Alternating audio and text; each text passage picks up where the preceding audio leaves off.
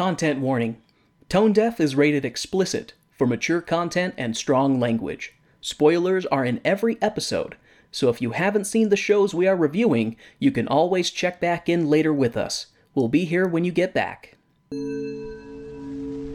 I watched as the movie musical Lamb opened the first of the seven seals. Then I heard one of the four living composers say in a voice like thunder, Come. I looked, and there before me was a white horse. Its rider held a lance, and he was given a crown, and he rode out to deliver a mediocre and ridiculously expensive yet cheap looking movie musical unto the world. When the Lamb opened the second seal, I heard the second living composer say, Come! And then another horse came out, a fiery one, and its rider was given the power to speak to animals and unleash a musical bomb by the same composers as the first unto the world. In his hand was a parrot, and the book the musical was based on, torn asunder. When the Lamb opened the third seal, I heard the living composer say, Come! And there before me was a black horse. Its rider was holding a pair of scales in his hand. Then I heard what sounded like a voice among the four composers saying, Add more bodies, add more sets, 25 million to make 26. When the Lamb opened the fourth seal, I heard the voice of the fourth living composer say, Come! I looked, and there before me was a pale horse. It was the death of the big Hollywood movie musical of the Hays Code era, and it rode out on the horizon, the lost horizon, if you will, taking the roadshow release of movie musicals with it. The Book of Theater Revelation, Chapter 6, verses 1 through 8.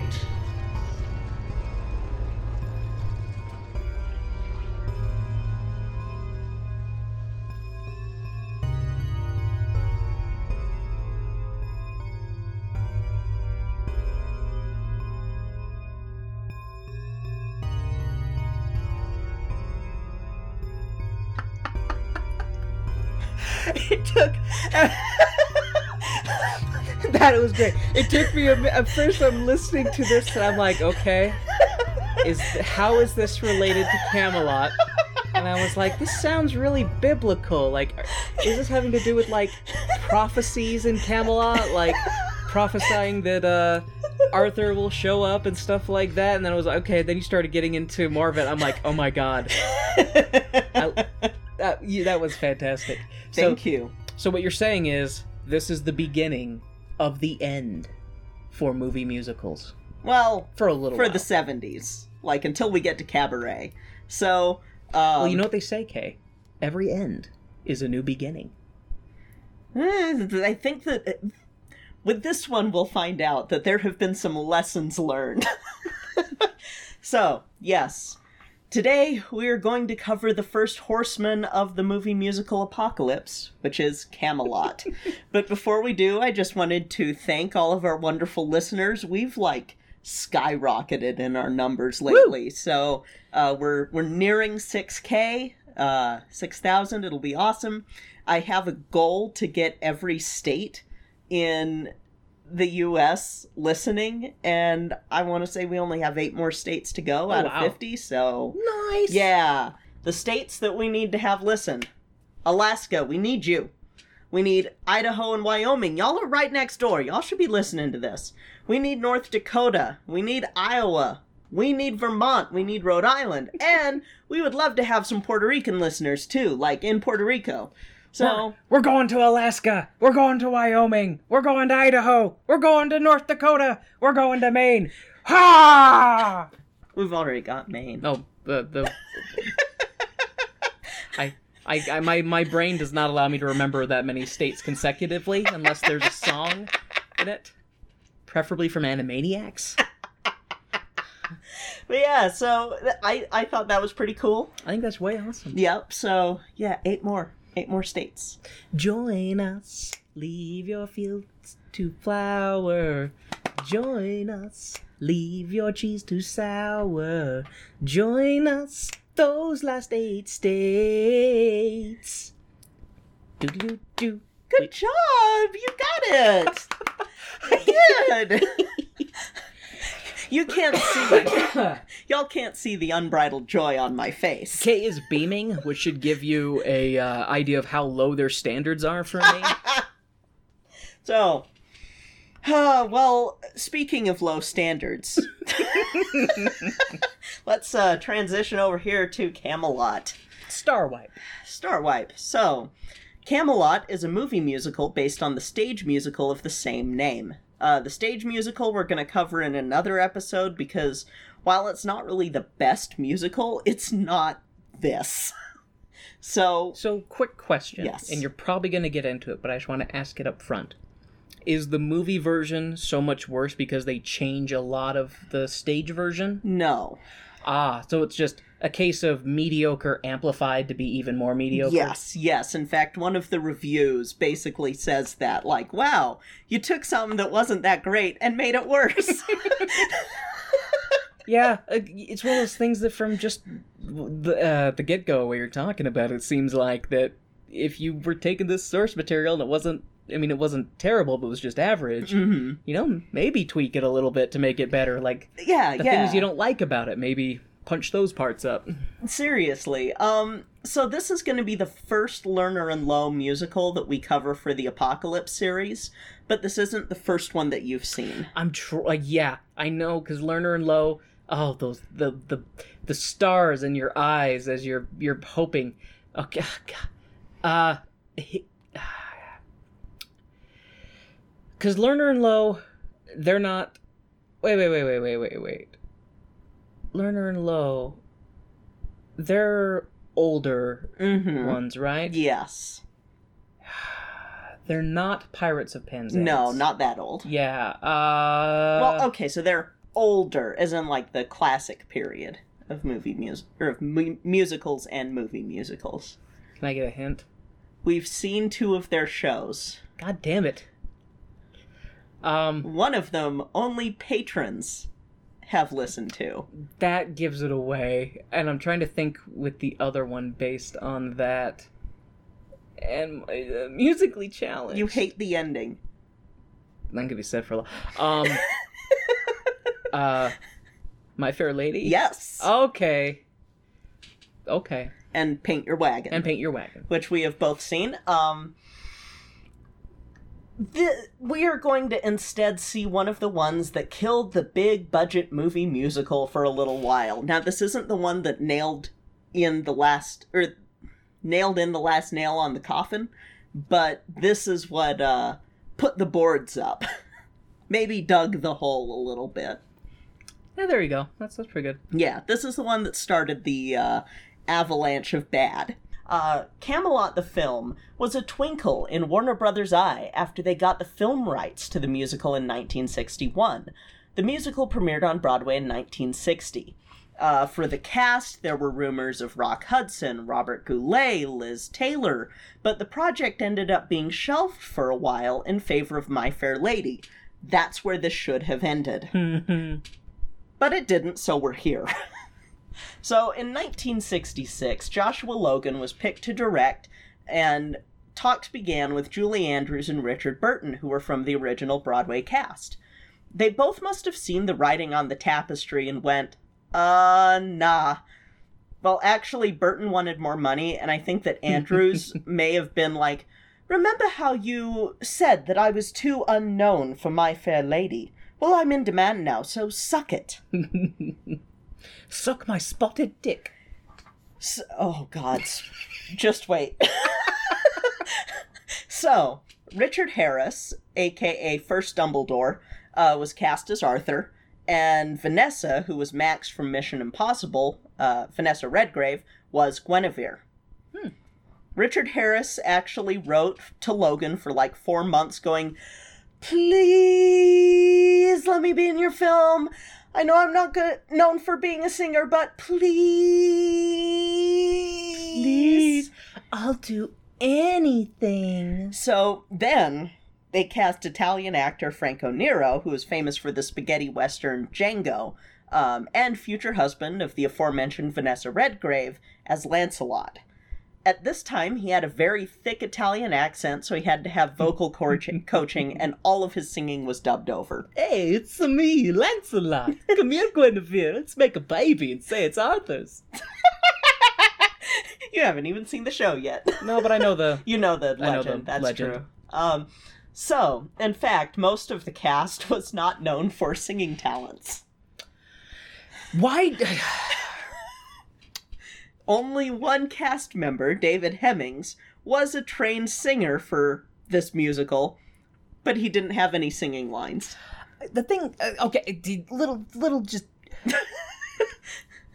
musical theater people can act like that's Yeah. the thing with musical theater is that you have to be able to act at Yeah. least you know There's a reason that triple threats exist. yeah exactly and if you're making a movie musical it's going to be more about like the music and Yes. stuff like that like yes having a good story helps to it but having good music and good lyrics and good songs is the very most important thing you Exactly. know, it's what's going to sell soundtracks and whatnot and keep people interested. So it's like I don't understand this. Let's just get names, you know, maybe just actors. Like, like Mm-hmm. get, get get get get people who are like in the stage version or something. Like, yeah. So- Anyway, anyway, anyway. You're fine. What do I know? This I can't even remember the other two Lerner and Loewe shows. So this is not going to be the worst case of having actors that can't sing that we're going to run into in this series. oh no. Again, this only dug the hole. so there are going to be a lot of Richard Harris stories from this production that I found on IMDb while looking into the film, and I think I would have torn my hair out with him. One story. He walked onto the set for a scene about Arthur's wedding night completely nude and sporting an erection. so yeah. yeah, I I would have probably if I had been on the set it would have been like put it away or I'm cutting it off. Don't you point that thing at me. it's it's going away. Did your Um, mother ever tell you it's rude to point? Have have fun imagining Dumbledore like the whole uh Dumbledore uh, the uh Snape Snape Severus Snape where you have Dumbledore popping up naked every so often. That makes this or this makes that a lot worse. It's all terrible It's all terrible. when you put it together like that. It's all terrible, but this this is childhood ruining that I just did for all y'all. All y'all millennials and elder millennials. I ruined y'all's childhood. Have fun with that. Dumbledore's dick. Dumbledore. Dumbledick. So that's not going to be the episode title. That's the original wizard wand. He also hated the love scene between Guinevere and Lancelot and was like, "No, no, get rid of it." I Uh, mean, one it's of part of the legend. And this is one of the many times that he had to be reminded that A, he didn't write or direct this, and B, he didn't own the studio. So basically, go sit over there. Yeah, basically. Go, go, sit over there. Shut the fuck up, Richard. Shut the fuck up, Dick. All right, so uh, here's another story straight from IMDb uh, that's about Harris and his getting around the no alcohol rule on the Warner Brothers studios. Vodka in a water bottle. No, this is more creative. so, Warner Brothers was a dry studio. Drinking buddies, Richard Harris and David Hemmings, smuggled alcohol in a prop van and discarded the empty bottles in some porta potties.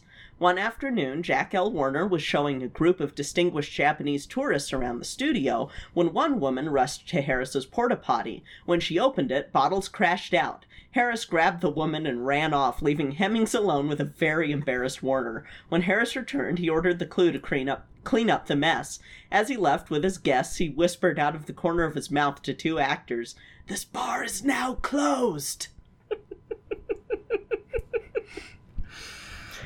Oh man. Which a, part of me's like, that's creative, but also, did you not think anyone else was going to open one of those? what I don't know if if if if you are accustomed to drinking a lot and you have and are suddenly told that you have to go without it, they start they're gonna they're thinking about ways to get around that. It's it's it's it's typical kind of addict addict uh, mentality. I almost want to cover Holy Grail when we do Spamalot eventually, just because of the story with that, because Graham Chapman went through that on the set. well, he went through. He was. He, was, went through 'cause withdrawals. well, he was going through he was, DTs. Yeah, he was quitting alcohol though, so it wasn't like he was told he couldn't drink. it was not so much he was quitting it that was what led to him quitting it was Ah. he was like oh crap oh shit i need i have a problem it, I, I i love his autobiography anyway that's wrong camelot i wish we were covering that one so the film is going to take some liberties with the musical they removed the characters of morgan le fay and nimue What? yeah. Which they are in the music, the stage version. They are instrumental in the stage oh, version. Oh, Are they going to turn Merlin into the fucking villain? now? Merlin's barely in it. The only they have Mordred in it still, but that's it. So they're t- you said they're taking out Morgana. Morgan Le Fay, yeah. Morgan Le Fay. How can you have Mordred without Morgan? Like, they found a way. so, um, originally they were going to try and shoot some of the footage on location in some castles in Spain. Spain chosen because the look of the castles were more legendary and fantasy than gothic or in ruins or too new, according to Logan, who did scout in England and was like, no, they don't fit. Even though it's like, they're fucking English castles, just use them. It'll English be castles don't look like English castles on camera. You got to use Spanish castles. Well, and this is another bit where it's like this was a sign. The rain in Spain caused the cinematographer lots of pain, and they could only use a half an hour of the footage. So were they filming on the plane? Because I thought the rain in Spain stays mainly on the plane. Well, it caused the cinematographer pain. In his brain? Yep. Yep. That's lame. So, uh, it was supposed to be a month long shoot at that castle, too, and they had a half hour of usable footage. The fuck? Mm hmm. Oh. Mm hmm. Oh. I just imagine whoever's in charge of like accounting just like shuddering as they count the beans. Mm-hmm. Here here's where a lot of the fun happens. They decided to shoot most of the film on a backlot in Burbank. This is what leads to one of the issues that the critics had with it. Because it looked like they were shooting on a backlot in Burbank. And it's not to say that the castle wasn't impressive, it was the largest set constructed at the time. It just looked like a set. And, you know, you're setting this in England, but have you been to Burbank ever? California? Yeah. Nope. So Not that I know of. Anyway, I mean, picture Yeah, the the, first- Ho- the first time the I've- Hollywood Hills, like what that looks like. Like okay. not necessarily rolling green hills of England. More, this is a desert. Deserty hills full of shrubs. yeah. So it was very obvious that they were filming in California, and um. This the reception of this actually led to this being one of the last American films to have large scale sets built in a backlot like this. Like for uh foreign locations. If it was in America, it's fine because So I have to make a joke because you talking about Burbank decidedly does not look like uh, England. hmm I think it's Austin Powers too. There's a scene where he's driving a sports car along the coast and he says, "You know what's interesting is how England is how northern England looks nothing like southern California." that's where he's driving. I I need to watch those. Uh, the first one's the first one's worth watching. hmm The other two are it depends on how much you like you like the first one. The, that's fair. that's fair. Um, Sorry, please continue, Kay. so this castle will make a reappearance in the fourth film in this series with a bit of a makeover. What? Yeah, the fourth film that we're covering in our Apocalypse series They will use, have the same castle. they use the same set? Yes. Interesting. That's an interesting way to work in uh, Yeah. one shitty movie musical ends It- up carrying on into another I shitty found movie that musical. out, I was like, "Holy fucking shit! This is awesome! The prophecy has been fulfilled. The prophecy has been fulfilled." we have come full circle. The horsemen march.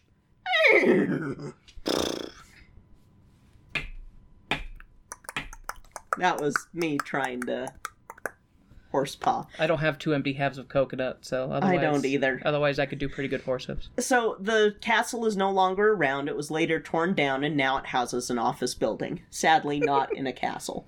See, you should have kept that because then you could have Yeah. been like, "Hey, do you want to work in a castle?" Then, then, like the CEO can totally go full king. oh God. Never mind. See, I was just fantasizing about like when someone gets fired, you know, for negligence, you launch them out of the catapult or something like that. Ooh, ooh, launch CEOs out of catapult. I'm okay with that. Oh yeah, yeah, yeah. We you need more catapults. Mm-hmm. So, the film was released in 1967. First up, we'll talk about the box office. So it was released in 19 oh 1967, sorry. Mhm. And uh, this will be the same year as the second film that we're going to be covering. So, box office. This did make back the $15 million budget. It earned $31 million total and was the 10th spot in earnings in. Uh, or 10th spot in earnings in 1967 with $12 million domestically. They doubled their money? Yeah, I they mean, doubled their money, but it was a commercial and critical failure. um, reviews basically panned the sets, the quote unquote singing, the pacing, the length, the girth, everything. What Variety. about the balls while you're at it? the balls were fine. So, Variety did give a positive review, but it was mostly mixed to negative reception critically. On Rotten Tomatoes, it's got a 47%, Oof. with an audience score of 6.2. Whoa! Yeah. So critics liked it significantly more than audiences. Yeah, Wow. 6%. or 6.2, not, uh, I think the 6.2 score is out of 10. Oh. So it's about, it, audiences liked it a little bit more, I guess. Sorry, I thought you said it was uh, 48%. 47% uh, critics, and then audience score was 6.2 out of 10. so about thought- 60%. So it's a 20% difference. It's been a while since I looked at uh, Rotten Tomatoes, so I No thought maybe that was a percentage when you said 6%. No worries. Pretty sure. Yeah, no, the audience score was 6.2. Okay. Uh, but like I said, this is not going to be the worst, but because there's a reason that this is only the first horseman. and the second horseman's not going to be as bad as the other two. Oh boy. and the the second horseman you have seen, but it's been a long ass time. I'm gonna wait because you're gonna talk about it at the end of this, so I'm gonna save that guess for later. All right. Hopefully you should guess it because the scriptures that I read gave it away. So, let's do one more thing on a little bit because this is some sandwich stuff. Uh, we're going to do some sandwich critiquing by saying that, hey, you won an Academy Award though. You won Best Score and Best Costumes and Best Art Direction. Good job. Yay. I'm only half paying attention because now my brain is trying to remember what you said with the second seal. Because I'm not good with riddles. I don't like riddles, Kay. You know this. God, I love you. Love you. So, with all that being said, are you prepared for Camelot? Is there a Lady of the Lake? Not in this one. Is Excalibur in the goddamn show? It's mentioned. What are these? What are these? What do these chodes of the round asshole do? Like they just sit around the round table and being like, "Boy, I sure wish we had a conflict. Wouldn't it be great if we had a conflict? Maybe we need a quest. If only there was like a cup that had significance. We could go and retrieve it, and then we'd be heroes." How do you guys like this castle? Looks like it's in England, huh? We're in Spain. but not really. Actually, we're in Burbank. Spanish English castles in California. Uh, like, I think that if I remember right, Arthur knights Lancelot with Excalibur, but that's it. Like, there's no retrieving it. There's no. all right, well, let's go watch the King of the Britons. Your uncle would probably fucking hate this movie. Probably. We should ask him sometime how he feels about the movie version of Camelot. Hmm, okay. He listens. Hey, hey, Warren's uncle. Because I'm not gonna out your name on here. Uh, what you think of Camelot? See, and I don't, I don't know. The movie, not the stage play. I don't know. We'll have to, we'll have to wait and Stage see. play at least has Morgan. Uh, you you know you take such a good, a good uh, source material, like Camelot and Arthur and the Knights of the Round Table, and then you remove like a lot of the interesting stuff, and then we're left with apparently with this show, who is a harbinger of horrible things to come. Mm-hmm. Let's go.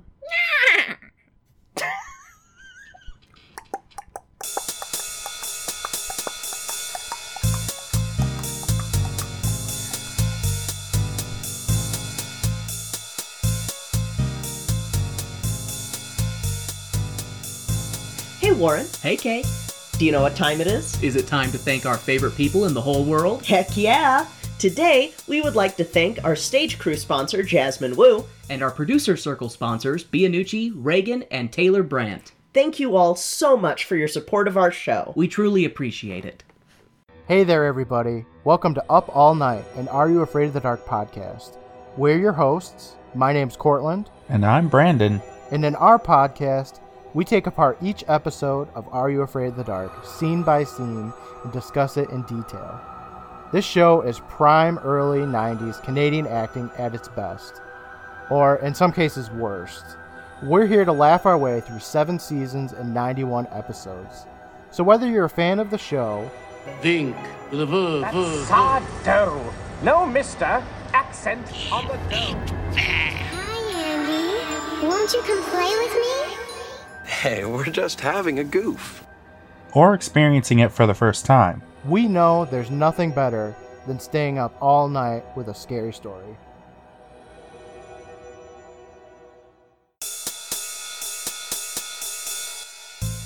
And now, the lights are going down and the music's starting back up, so let's head back to the second act of our show.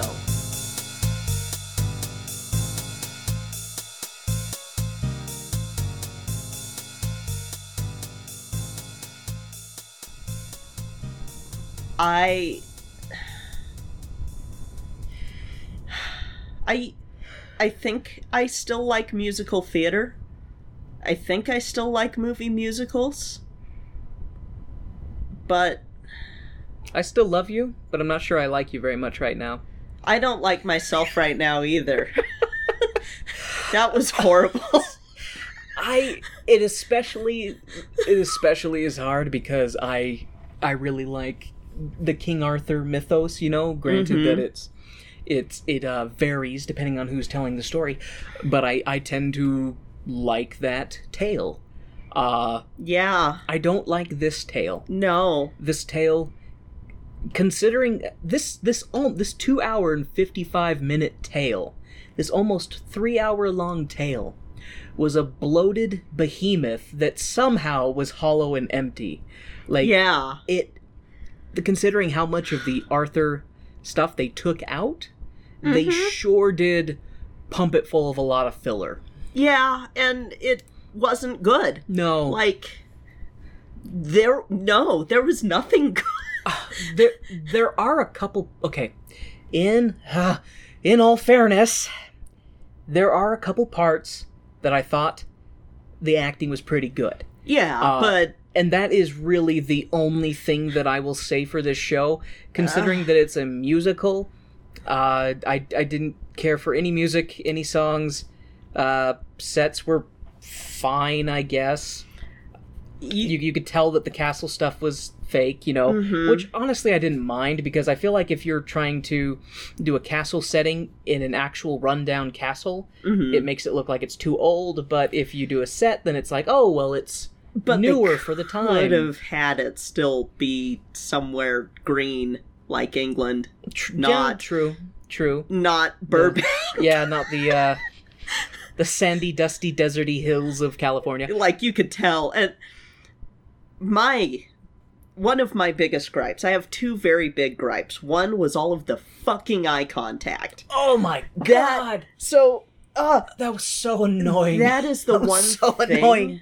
That is the thing that i had to work the hardest with growing up was dealing with eye contact. This was hell I couldn't look at the screen half the time because they're looking straight at me, and I'm like, Jesus Christ, why? Well, and, and the uh, the camera angles for this is We're so so, bad. so many times they would be like right up in their face and they'd be taking up the whole screen. Mhm. I can only imagine seeing this in theaters. Oh, I I would have walked this- out. You have this fifty foot face just staring I you in the eyes, walked out of that, singing Oh, a terrible song It to was you. horrible, and uh, there were a lot of camera angles that would like they they wouldn't follow conventional filmmaking rules on like switching your camera angles and stuff, your camera placement. So like you'd have a straight on and then it would just be it would cut to slightly to the side,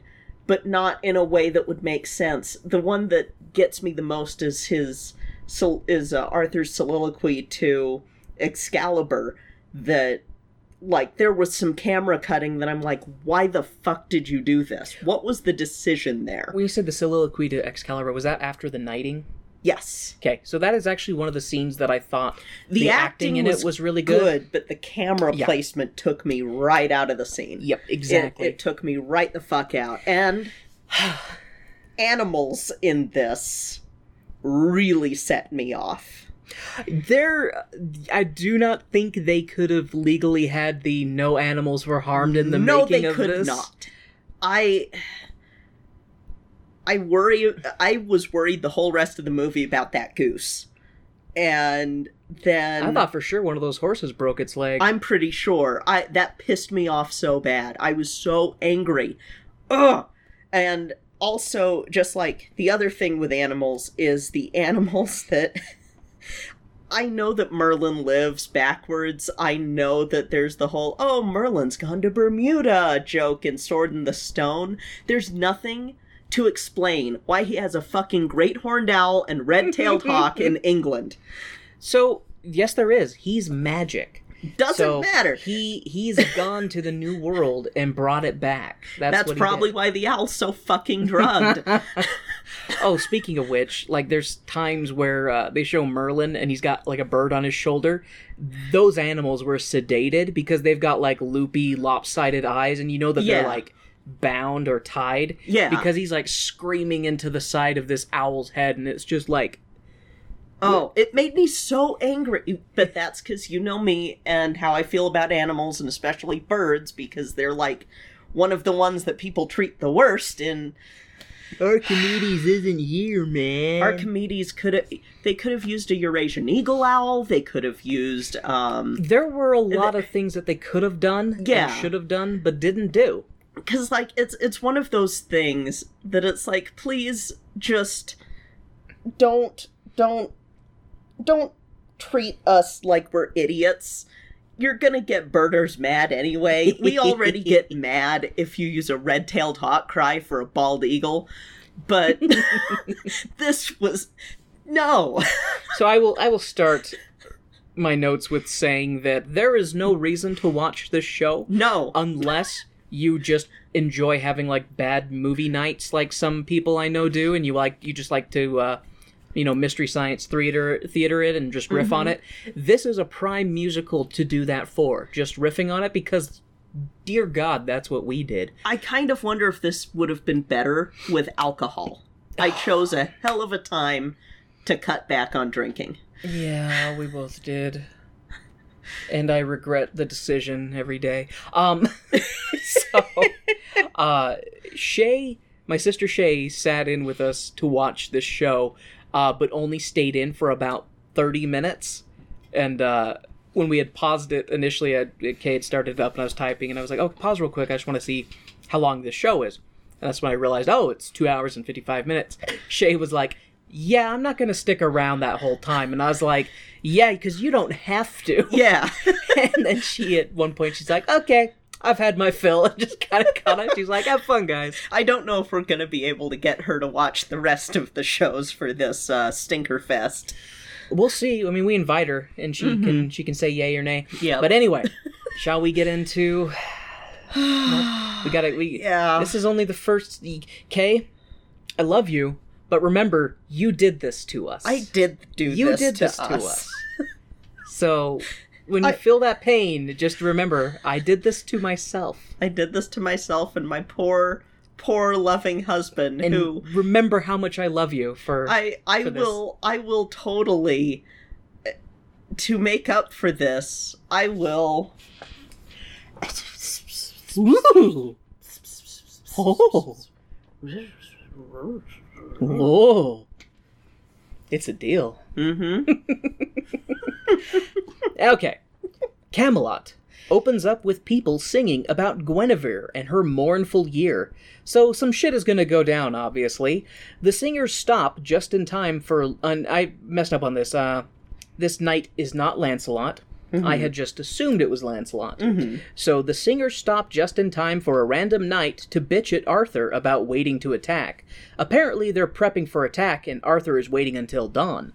Uh, this random knight, on the other hand, is a true and honorable warrior and wants to slaughter these people in their sleep.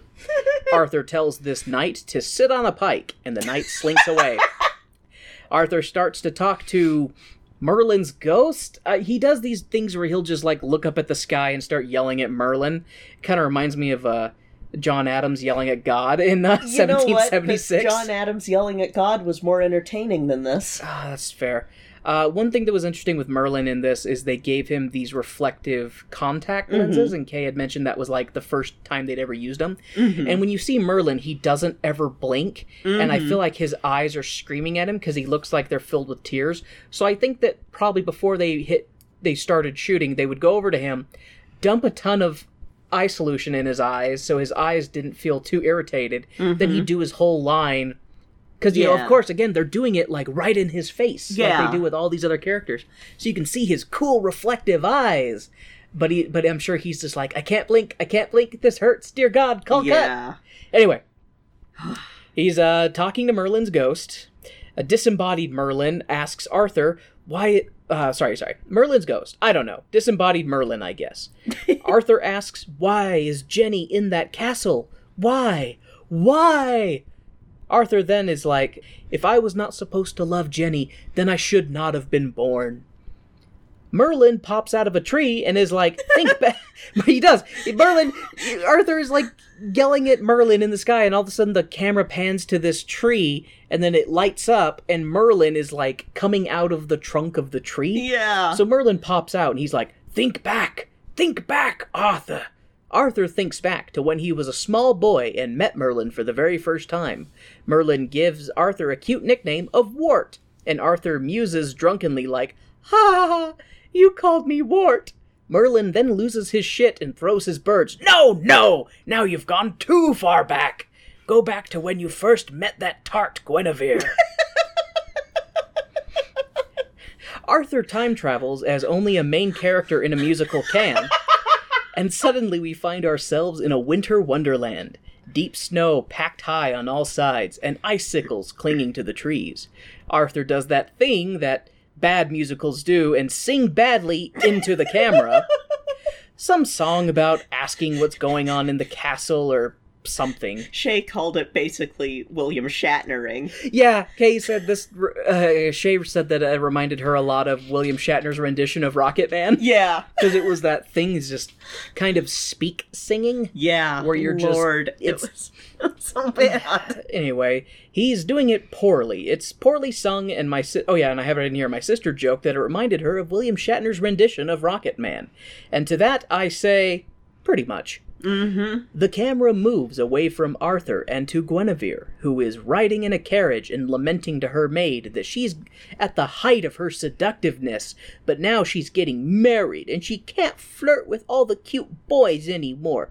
No one has it harder than her. Anyways, Uh, the caravan that they're all in comes to a stop as people are yelling, Hey, I need this! and Hey, move out of my way! And Guinevere asks her maid for some tea. Guinevere takes that moment to slip away. Guinevere slips away and runs into the forest. She runs and runs until she falls to her knees and prays to Saint Gen- Genevieve? yes. that who it was? Saint Genevieve. Who, okay, I don't know who that is, but that's okay. Uh, We could ask Mama Kay later. Catholic, I assume? Yes. Okay. They're Anyway. the ones who did the saints. Oh. Are they the only ones who did the Saints? I mean, Mormon Church kind of has them, but not in the same way. Okay. They're not intercessors with the Mormon I, Church. I should not have asked because I don't really care that much. So. Anyways, so she falls to her knees and prays to Saint Genevieve. All about this terrible arranged marriage garbage that's happening to her. And which, I mean, I do agree, arranged marriages do suck and they're all political, and it does mm-hmm. suck to be this woman having to go be in an arranged marriage with someone she's never met. But at mm-hmm. the same time, it's like, you know, you're gonna be a queen. You know what Yeah. you're not gonna be? A dirt poor farmer mm-hmm. who's got to be worried about bandits and marauders and dying of not having clean drinking water, shit like Yeah. that. Anyways, Guinevere, Guinevere happens to be praying at the base of the tree that Arthur Wart is skulking in. Arthur Wart leans and stretches, trying to get an eyeful of the young woman. Arthur Wart leans too far, and snap goes the branch, holding his footing, and Arthur Wart falls to the ground. Guinevere is concerned, understandably, and hides in the crevice of a tree like, Oh no! Oh no! You're gonna take me! Throw me over your shoulder and carry me away to do all sorts of horrible things! No, no, I won't! I would never do something so terrible, Arthur says. Guinevere turns around and is like, Why not? Do you find me ugly? to which Kay, Shay, and myself collectively sigh yep. that just just yep.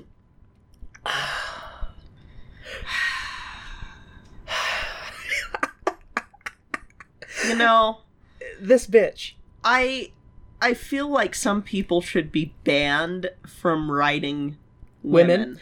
Oh, the women portrayed in this are so terrible. Yeah, Uh, this and is also some of the worst I've ever yeah, seen. it's incredibly sexist, and I know that there's and there's stuff later on where they they make comments about oh women hardly ever have any thoughts, so you don't need to worry about trying to understand them. Yeah. and it was just like whoa, Like, whoa. like I know that for the time, but I'm so sick. I'm so sick of hearing the for the time Yeah. argument. I like, I've you know, as you know, I've gotten into arguments with uh, my father about that because he's listened to some of our episodes. He's like, "You're really harsh on some of these shows.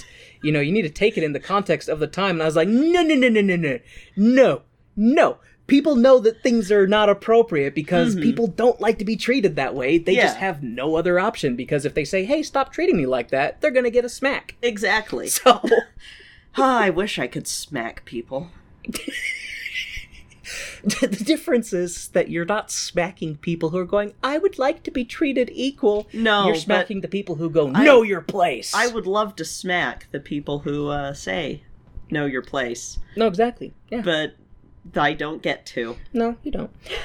Okay. After Guinevere realizes she's not going to be lucky enough to be kidnapped by a criminal, she then starts to yell at Arthur Wart for spying on her. Arthur Wart is like, Oh no, no, I wasn't. I was just minding my own business in this monologue tree when you showed up to pray. so you heard. like monologue tree? You came to the base of my monologue tree. This is where I come to do monologues. I'm always surprised at the things that get K. I'm now sitting here thinking of every single show That has a monologue that has tree? a fucking monologue tree. Okay. So, you That's came. gonna be a shirt. hey, there you go. I was just minding my business in my monologue tree when you showed up to pray.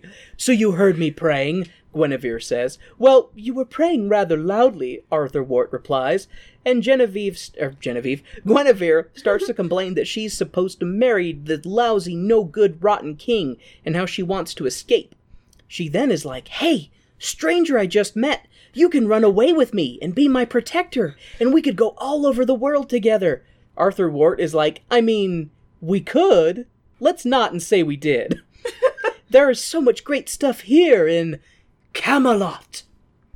Arthur Wart then is like, Spring is perfect, summer is never hot, and winter departs on time. Oh, and of course, the autumn leaves clean themselves up. At night, of course. So they have this whole song about how this land is perfect and made a pact with God, and like June and August are never too hot, and, Mhm. you know, uh, But fuck July. you know, and winter doesn't come until December, and it leaves promptly March second, and Yeah. just all this, just talk about how great you know this weather is, and in in Camelot, and it's just, it's it's an okay song. It's a harmless song. Mm-hmm. I could actually kind of see maybe a younger performer using it as like an audition song. Yes. And it, it does get used that way. I mean, like, out of all the songs in this, that might be the one that I'm like, okay, this sticks in my head the most. This isn't weird. This isn't something that if I were to try and sing it, I wouldn't be thinking about the context that the song was sung in. I mean, other than they do mention Camelot, I think in this. Yeah, but like some other later songs in the show, I'm like, these are really popular songs for people to sing as love songs. But if you take it in the context of who's singing it to who and what was going on to lead to this song being sung, less of a love song. you might have to tell me because uh, when I get to it, if I do mention it, because Mhm. a lot of those just kind of went in one ear and out the other. Because I was like, boy, this is forgettable. Uh, so Guinevere is charmed by Arthur Wart, and he, the two look like they might do some smoochy. But then Guinevere's entourage is like, "Holy shit, where is she?" And everyone goes tearing into the woods looking for her. Mhm. Guinevere is like, "Oh no, they'll kill you for associating with me. They won't listen to me when I try to tell them that you didn't try to kidnap me." And the two run away hand in hand. They're caught by the guards who seize Arthur Wart and are like, Holy shit, the king! So sorry, my lord. I had no idea this was masquerade around as a poor person abducting princesses day. Everyone takes a knee, and Guinevere looks around in shock and awe, then finally rests her eyes on Arthur Wart to be like, Motherfucker, you're the king I'm supposed to marry? And Arthur Wart gives a little, yeah, nod. Mm-hmm. Everyone leaves King Wart and Guinevere alone, as Guinevere burns holes in King Wart with her eyes. King Warther, which is his name here on out. Oh no! Yeah. See, it's clever because Wart has the last three letters that are the first three of Arthur. Yeah. See, it took me that long to realize those two words actually mesh together.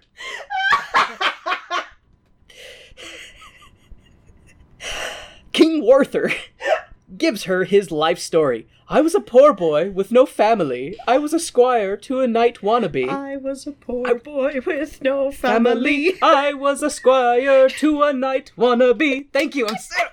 God, I love you. I even yeah. Warther says that when the King Pendragon died, he left no heir but a sword in the but a sword in a song, a sword in the stone with gold lettering saying, "Whom shall pull forth this sword shall be king of England." Warther talks about how no one could pull out the sword, and so they decided to do a tournament instead to determine who would be king. Warther was squire to Sir Kay and accompanied him to England, but Kay forgot his sword and was like, Go get my sword, Wart.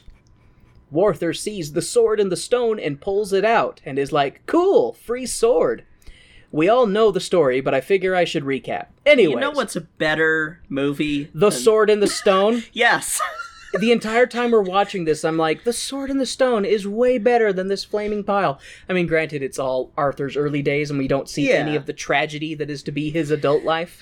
Man, though, like, I'm sitting here going, that whole scene. Ooh.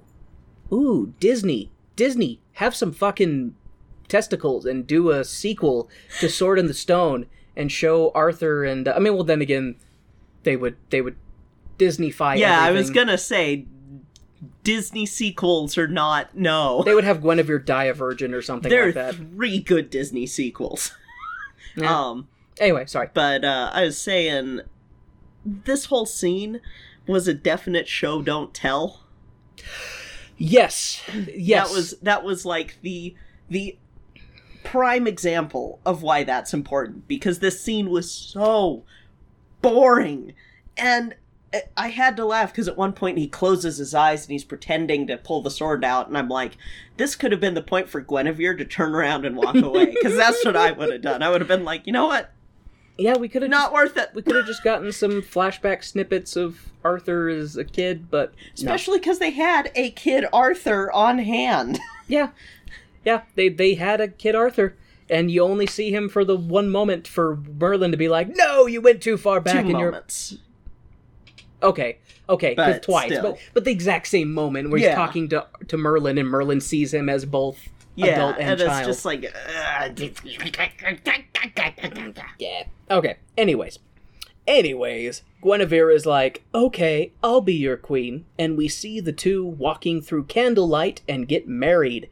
Cut to, sometime later, Guinevere, who will be called Jenny from now on, is lounging in bed, naked but covered.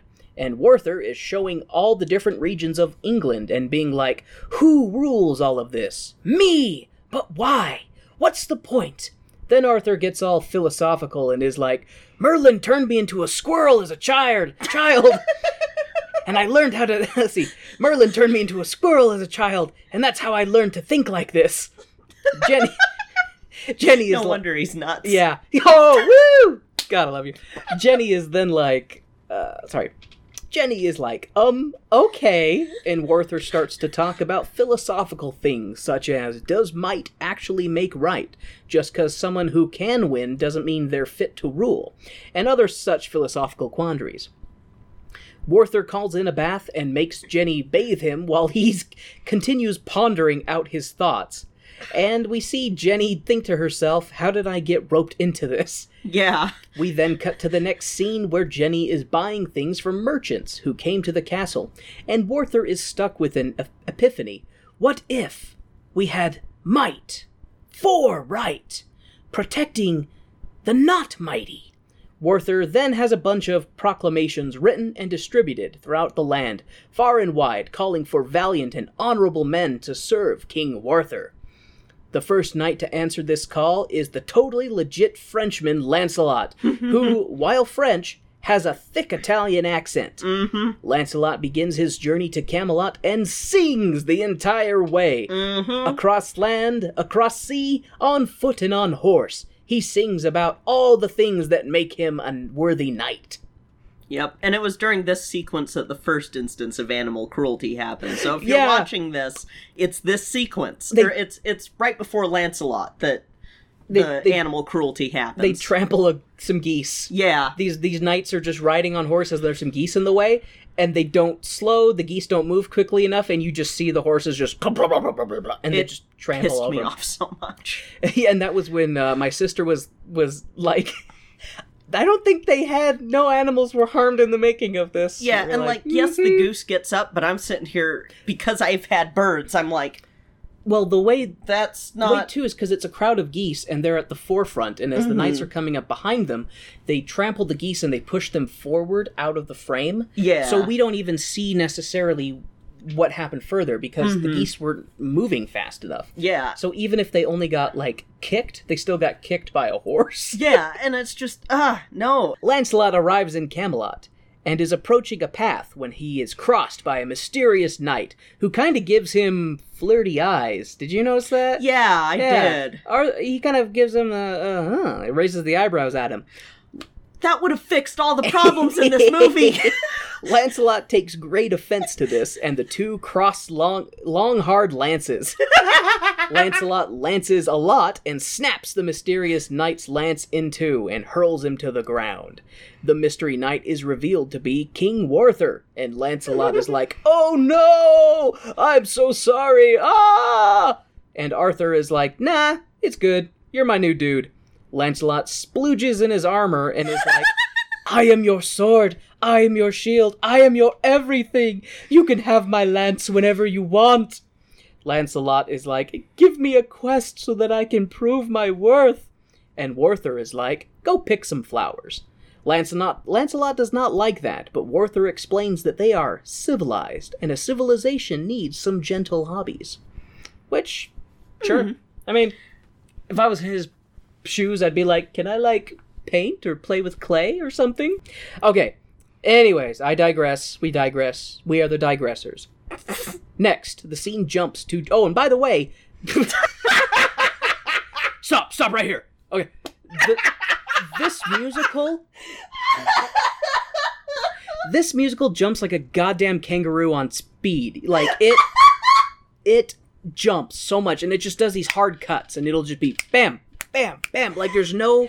There's no graceful transitions. There's no really no just just Yeah. i'm not a filmmaker but i've picked up a few things watching you and stuff like that and i was mm-hmm. in some of your your college stuff and i've seen you work so i've mm-hmm. picked up a, a bit of the the understanding Yeah. and especially you know when we watch movies and you'll point stuff out and, and mention mm-hmm. things and it's like the cinematography on this was horse shit It's horrible.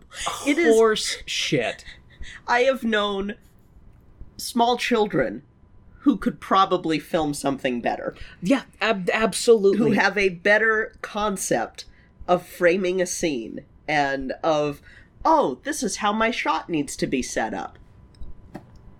I know, I know kids who could do that better. you know this is one of those things that should be shown in film class of things not to do Mm-hmm. and i can imagine all these film students being like what the fuck why did they do this in the first place okay okay You'll help kill a genre for a while. oh i unintentionally scrolled through my notes because of i was i was ranting No Next. worries. the scene does another uh, cocaine crackhead kangaroo jump to jenny and her horny horny friends singing about how it's may. And This scene was so awkward. this scene was incredibly it was so horny. Everyone fucks in may.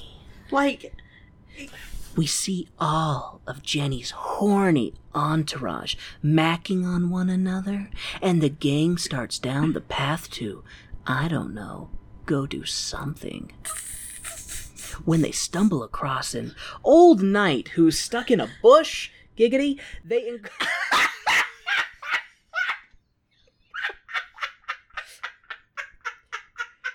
this knight's trying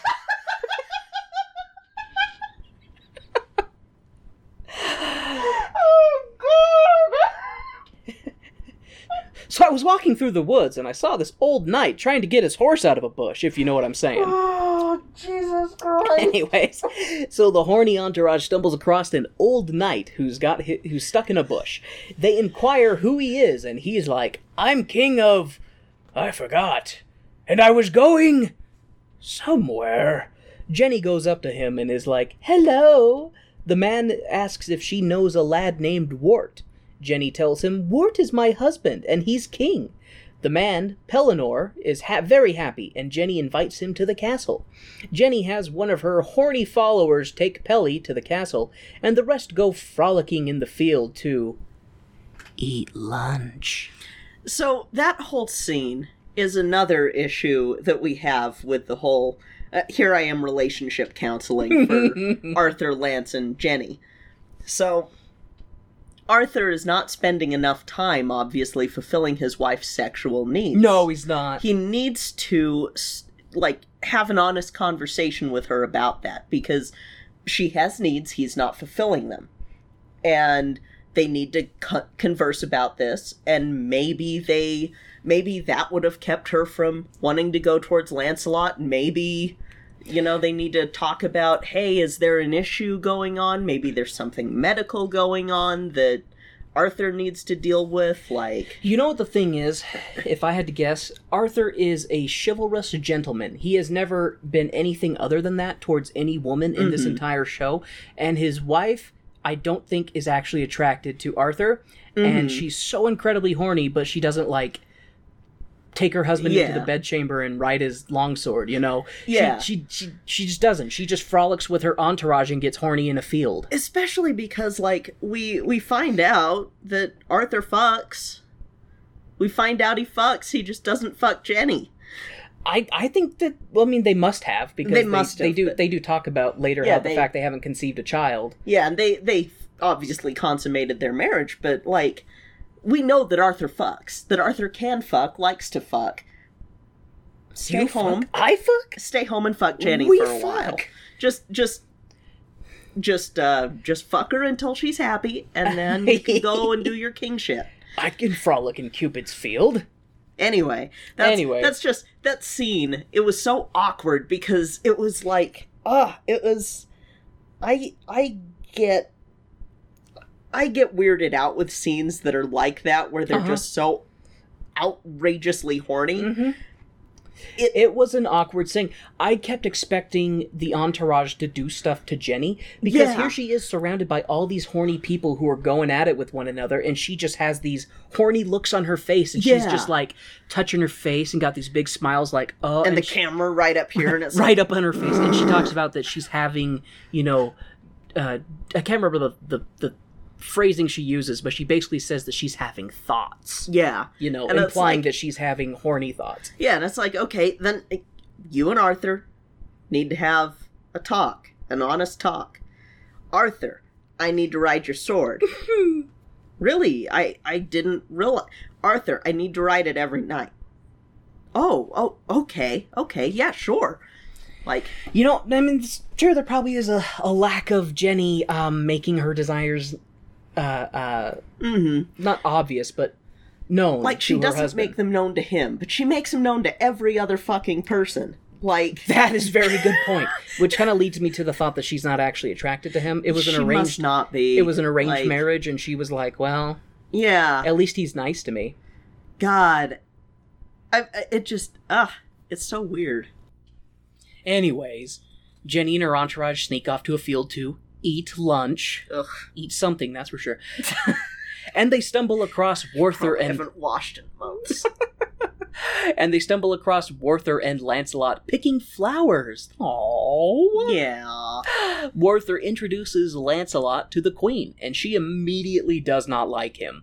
Lancelot talks about how pure he is and how he and Warther are creating a knight training class. And Lancelot is like, not just anyone can be a knight, they must have certain physical standard and moral standard.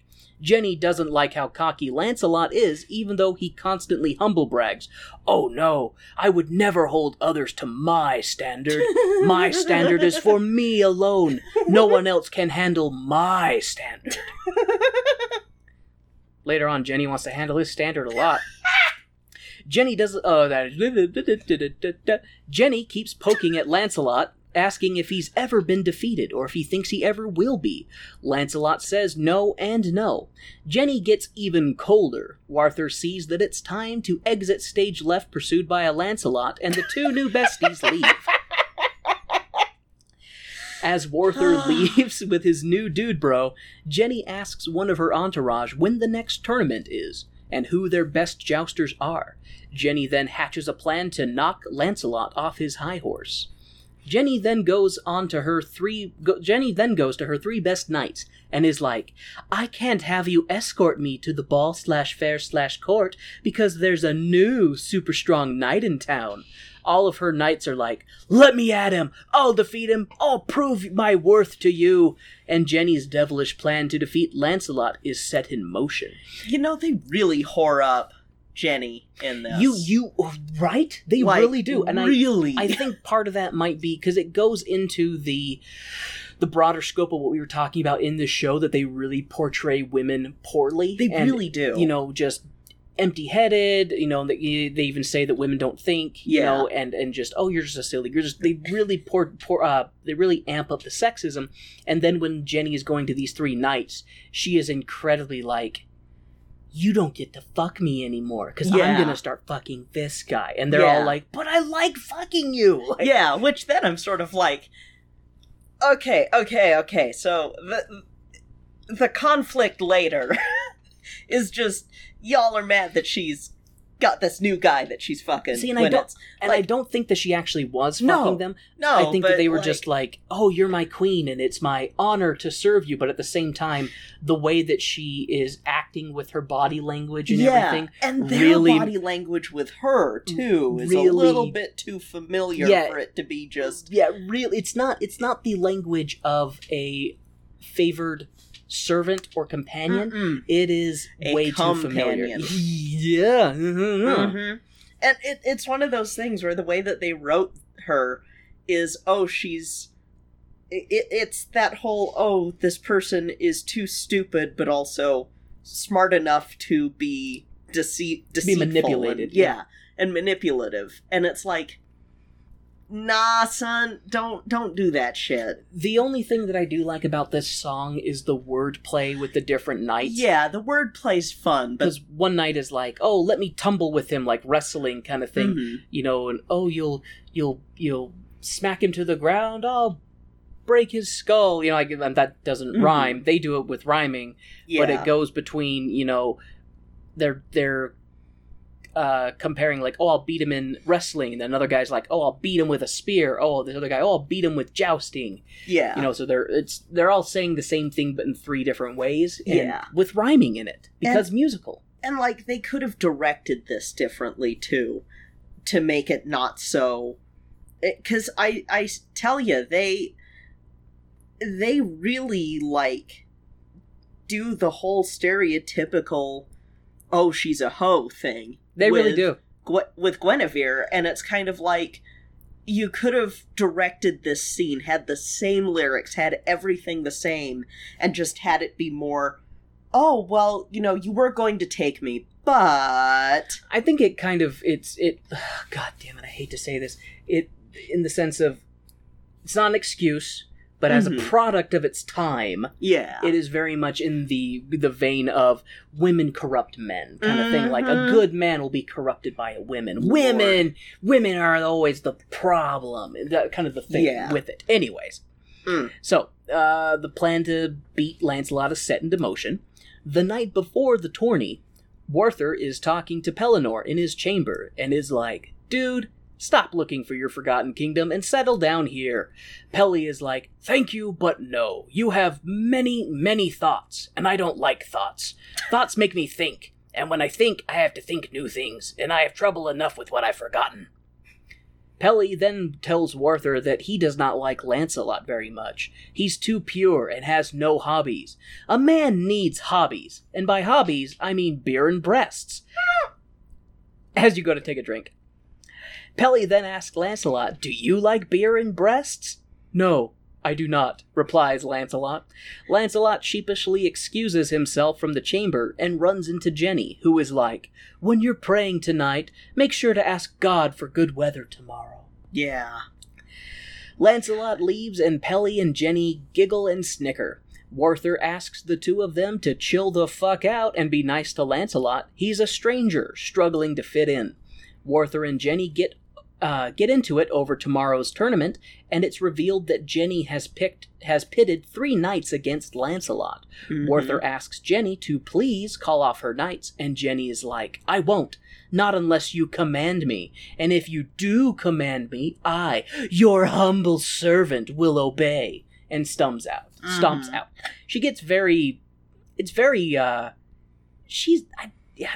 it's written so bad It's written so bad, and you're very much written to not like Jenny. Like, Yeah. she- it's, it's very much like the only woman of prominence in the show is a conniving, deceitful, cock hungry, Mhm. you know, unfaithful. Per- like she's all these negative qualities. There Yeah. not really a nice quality about her. No, and there's not really like anything to lay the agency on anyone else for what goes on with Jenny and Lance, even really. Like with Lance, he's praying about it and he's blah blah blah blah, blah and it's just like The only person it takes two to tango. it does, it does, and uh Arthur could have fucking done. Arthur could have done Arthur, Arthur could have done anything, fucking anything. He is Mhm. the most flaccid king ever. Mhm. He just doesn't do anything this whole show other than well, okay, he does stuff, but he doesn't do anything proactive. Okay, Yeah. anyway.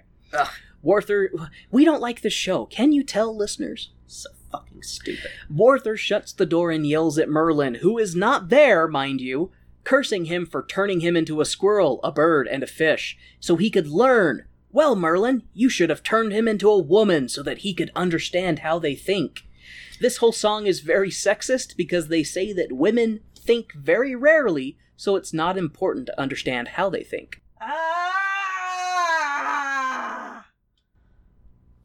You okay, hon? We're good. I wonder what the upstairs neighbors think. They know a- what we watched. They're like, was there a growl downstairs? they know what we watched. Did they get a lion? Because look at that mane. Oh yes, my beautiful mane. Anyways, the next day is tourney day, and Lancelot gives uh, Jenny's knights the business end of his lance and explodes the shaft all over the chest and face of their armor. Jesus. Oh, he does. Lancelot even goes as far as to shaft one knight to death. Jenny and Warther go to the lifeless knight's side and are sad. Lancelot is super honorable. Chival- sh- Lancelot, in his super honorable chivalrous self, goes over to the fallen knight and uses his purity powers to bring the man back from the dead. Or he gets a man with a sucking chest wound into a position where he can, you know, breathe. That's yeah, I mean if you if you want to bring science into this I'm not a doctor, but that's my thought. It was is- God, okay? Okay, it, it was was God. God. God did it because Lancelot said so. He told people earlier that because of his purity, he has powers. And, you know, why would a man lie about having special powers because of how much he prays? What would be to gain? People don't lie about things like that. Divinity just happens to those who deserve it. I love the look you're giving me. It's really cute, but I can also tell you want to give me a little bit of a slap. anyway, Lancelot stands and Jenny locks eyes with him. She falls to her knees in front of Lancelot, clinging to his hand. Lancelot falls to his knees as well, signifying that he is not above the queen. I think, anyways, that's kind of the way I interpreted it, because, you know, she comes over to him, you know, tears in her eyes because this knight who's one of her favorite has died, Mhm. and then come back to life by Yeah. Lancelot, and she's just filled with tears, looking at him in the eyes, and then grabs his hand and, like, falls to his knees and puts her other hand to her chest and, like, bows Mhm. her head.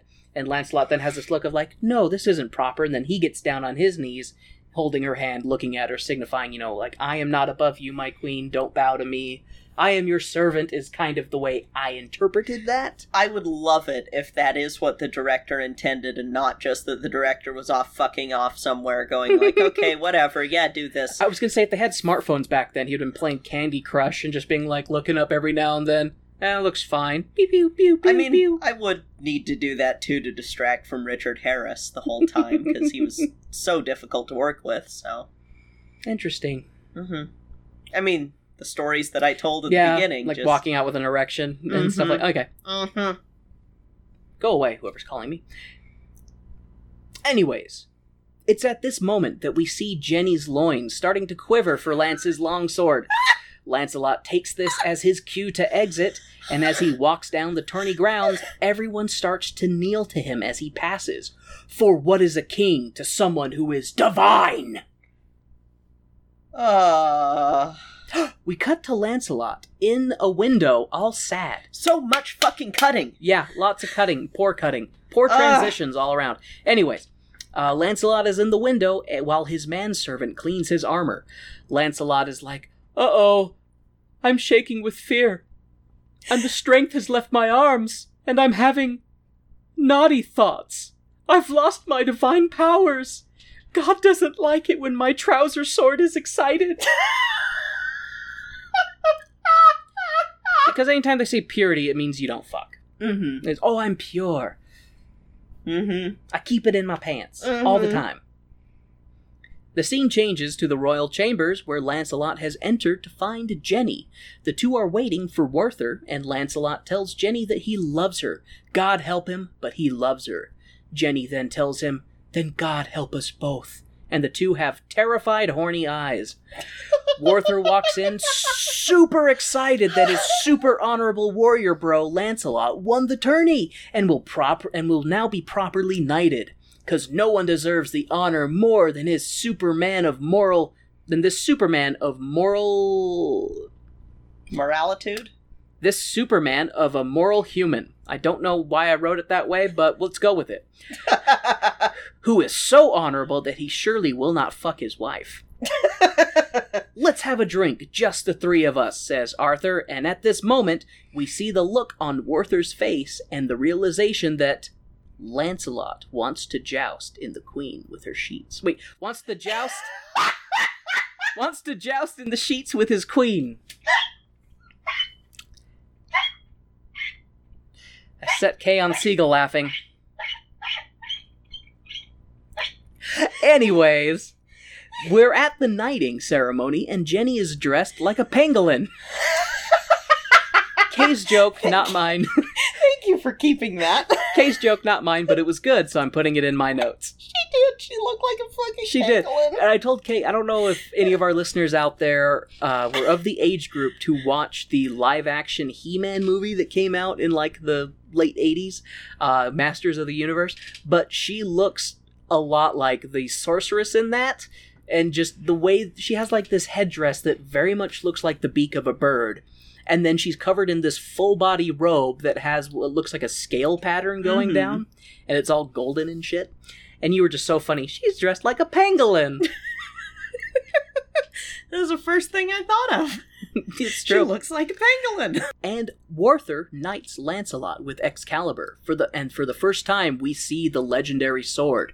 By the way, it is less than impressive. Mm-hmm. Anyways, Lance's conscience is obvious and he leaves as soon as he's knighted, the guilt all over his face. Warther exits as well, holding Excalibur like a baby. he is. Doesn't sheathe the goddamn thing. He's just holding it like a baby It's in his arm. baby. It's a baby. You've got It's- terminal baby it's disease. It's my baby sword.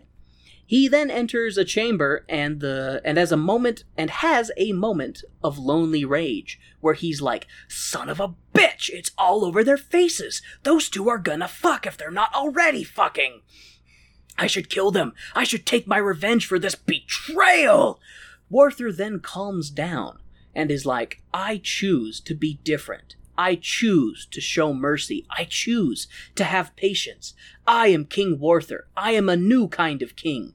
We then see all the knights gather around the round table, and it's kind of where scene one or act one would end. Yeah. And uh, that scene I was gonna say is is a really good acting part Yes. on uh, Richard Harris, uh, just where he's having because he's keeping his shit together during the knighting ceremony, but he Mhm. just sees the guilt all over Lancelot's face, and then as he's leaving, he just has this moment of rage, and he's like, "I should kill them. It would be just. Mhm. It would be. I have the right to it. They've betrayed me. I could kill them." And he's holding Lance like the sword, like he's ready to swing, and then he just has this, you know, no, like he's and the, Yeah. I do applaud Arthur for trying to be a more benevolent, merciful king. However, he is No. incredibly limp dick and he allows a whole lot of terrible shit to transpire when he could have taken action and stopped it. Yes. And it's like- absolutely. It's like, dude, it's cool you want to like have laws and have like a court system so that Mhm. people can't just make random accusations. This this we get into this later, listeners. yes. But I'm gonna rant about it now Yes. but he allows so much terrible shit to happen just because he's like, yeah, I know that's going on. Yeah. What- I'm not doing any. Yeah, I know that's going on. Yeah, I know. Just like, are you a Buddhist? Are you just removing yourself from the situation and just letting life play out? Because that's a shitty position to have when you're a ruler. Mm-hmm. But what were you gonna say, my darling? The way that he's letting shit go on that he knows about reminds me of a certain someone, but that's all I'm gonna say. But no, like, especially because by this point, Jenny and Lance haven't done shit. No, no, they have not. he not. could have said, "Hey, so I know that this is going on. It can't. don't don't have this happen, Jenny. What do you need me to do?" yeah he that's the thing is he, he wants to be this you know more sensitive patient kinder merciful king Mm-hmm. but he doesn't want to like talk Yeah. he doesn't want to like do much of Mhm. anything other you know and so it's incredibly frustrating that you see him making these great strives in in uh societal means and Yeah. legal means but then he does fucking nothing everywhere else They could have gone with a better Lerner and Loewe movie. Paint Your Wagon. They solved that issue a little bit. Kay, are you trying to tell me something No. do we need to bring another another person into this God, relationship no. okay I'm just saying, like, because because I know that there are poly people that exist. I I have a lot of friends who are poly, who while I am very fiercely monogamous, I'm like, yeah, you do you as long as y'all are consenting. You can do whatever the fuck you want. Hmm. Just don't bring me into it because I'm not gonna. One's enough for me. but like, yay with with with Guinevere, if she loved both, then this should have been a conversation, kind of like in Paint Your Wagon, which does this better. it just it does this sort of stuff better, even though it's kind of the less regarded of the Lerner and Loewe music movie musicals because oh well, it's not as it's not My Fair Lady, or, well, the singing isn't perfect. It's like, yeah, but this one had. Paint Your Wagon had charm. mm-hmm. Paint Your Wagon was fun. This is just dumb.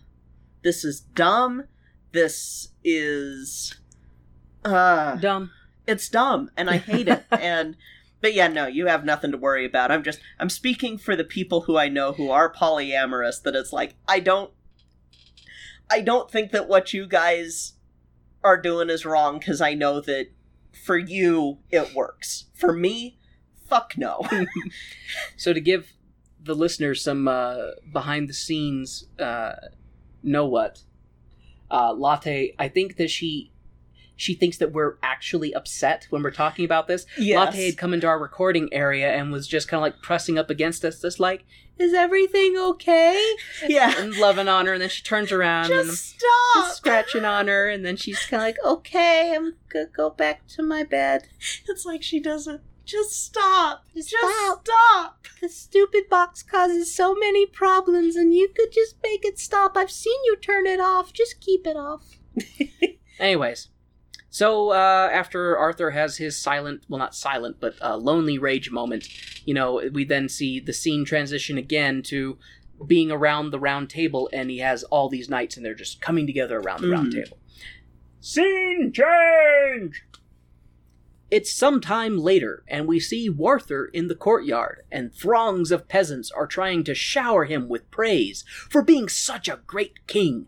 One peasant even went so far as to bring all the keys from his village, since they have no need for gates or bars or locks, because they live in King Warther's England and it's safe. I'm sure that the few bears and wolves that still exist during this time totally honor King Arthur's rules. You know, I mean, the imagery of that speaks, but mostly the short sightedness of that moron. Yes. I don't care how safe a place is, I'm gonna lock my fucking door. Mm-hmm. Anyways, when I've been places where people don't lock the door, I'm like, uh, uh, how? I don't care. I mean, even even I could fucking live in Pleasantville and I would still lock my goddamn door. You know why? Mhm. Because it's I want my privacy. I want I don't want someone to I want able to to, know just that- walk up to the door and be like, "Hey, I want to know this doing?" shit is secure. Granted, the ba- the best way to do that is to just be naked all the time because it takes one person walking in on you with your door unlocked while you're naked Yeah, I'm not for it comfortable. to stop. I'm not comfortable enough with my naked body to be flashing it in front of everyone. It's like putting a dildo in places that you don't want people to access. Ah, It's exactly that see? rule. There's Kay with the strategic drawer dildos. You know, Mm-hmm. Yeah. don't want someone rummaging through. You know where you keep your stash. Put a dildo in there. Mm-hmm. Yeah, see. People be like, oh, nope, wrong drawer. That's not my cocaine drawer. That's where I keep my 10 inch black dildo. Ow. this stupid cough. Okay. I'ma lock my fucking door. Anyways. After this peasant scene, we see Lancelot battling another knight, and I think to myself, oh cool, this is that knight training program they were talking about in the previous se- Nope! This guy accused Lancelot of being the queen's lover for years. And Lancelot is like, Lies! Lies! Lies! How dare you besmirch my noble honor! I would never fuck my boss's wife! Now take back your accusation or die! The guy takes back his claim, and Werther banishes the lying liar who lies. How dare he lie and say that Lancelot is plowing his wife? So in this scene, you know, we see Lancelot So stupid. battling this knight, and he beats him. The knight's on his back, and he points the sword at his throat, and he says, "You know, yield," kind of thing. And the guy's like, "You've been the queen's lover for years," and he's like, "Yield! How dare you say that?" And then he's like, "Get up!" And he like plants his sword in the ground. He goes, "You use that. I'll use only my dagger." And then he beats the guy again and puts the dagger to his throat again, and he's like. You know, retract your claim. You know, if the king gives you clemency, you'll be banished. If if he doesn't, the noose Mm-hmm. kind of thing. I really hate Lancelot in these scenes Yeah. because he knows that these accusations are true. Yeah. The man has no honor anymore. No, it it it it's It's like you he, he's and one thing I will say that is kind of interesting is the transition between act 1 and act 2. I don't know if it's intentional, mhm. but Lancelot, I don't know if it's makeup, but in the first act he kind of has a glow about him, which I Mhm. think is supposed to be the holiness of him, Yeah. the purity, so to speak. And then in the later acts, he's a little bit paler and he looks a little bit yeah. more like run down. yeah. I think it's the weight of his lies eating at him. mm-hmm. Meanwhile, after Lancelot beats that guy, he sneaks off to plow Jenny some more. Jenny is like, We can't keep doing this. Seven knights have been banished, coming forth with accusations. We can't keep doing this, Lance. Yes. Jenny's pussy now! pussy heaven now! We can't keep doing this, Lance. There's a bim bam joke for people who know what that is. so, Jenny states that seven knights have been banished who have come forth with accusations about Lancelot and her, and Lancelot is like, What? What should I have done? Huh, Jenny? Murder them? Huh? Murder them in cold blood? I have to defend my honorable honor, which is super honorable. The two talk about what must be done and decide that Lancelot must leave. Jenny agrees, but they can't be it. Jenny agrees that they can't be in each other's future, but she will always have her memories of the past. And then we get a very long, horny compilation of Jenny and Lance bumping into one another in the corridor, in the lake, in a field, in a house, with a mouse, in a box, with a fox. Lance will fuck Jenny here. Lance will fuck Jenny over there. Lance will fuck Jenny anywhere.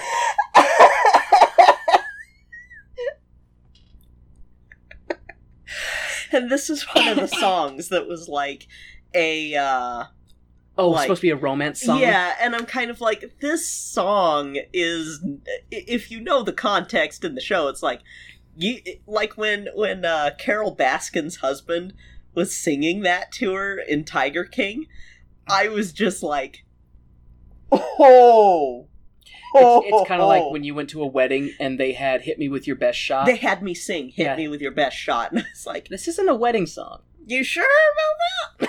you sure?" Anyways, after the banging flashback ends, we see Pellinore coming into the throne room to be like, Warther, a bitter truth needs a true friend to give you the medicine.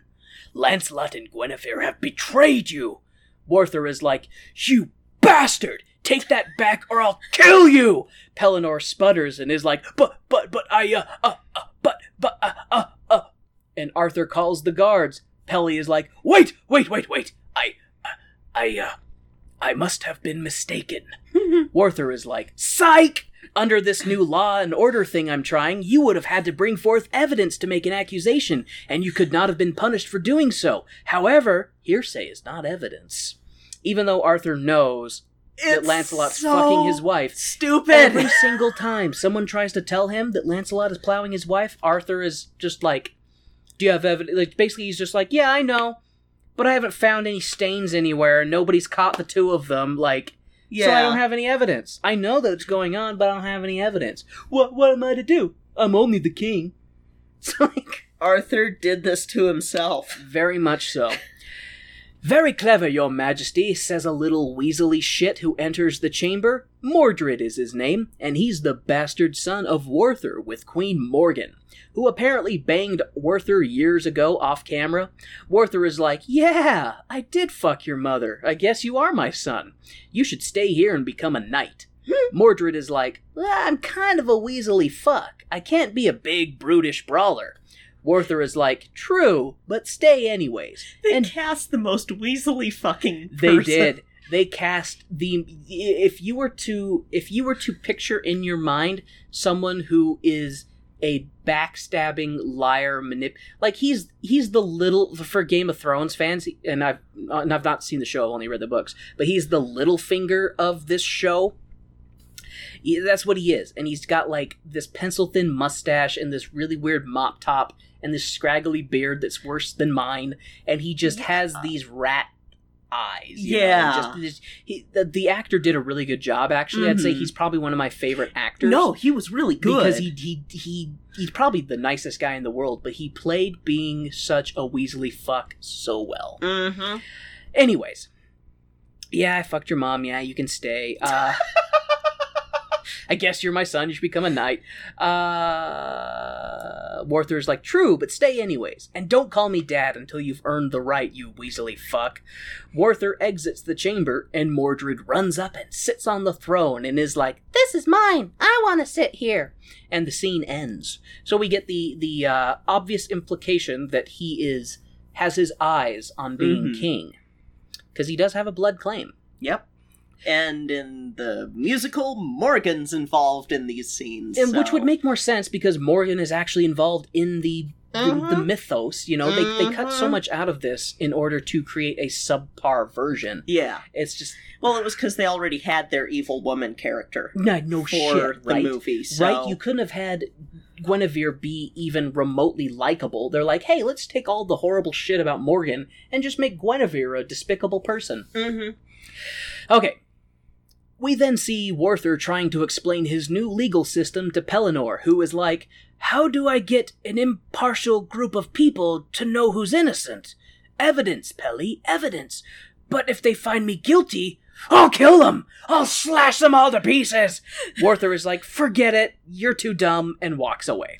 Pelly is like, I'll never go to court without a sword.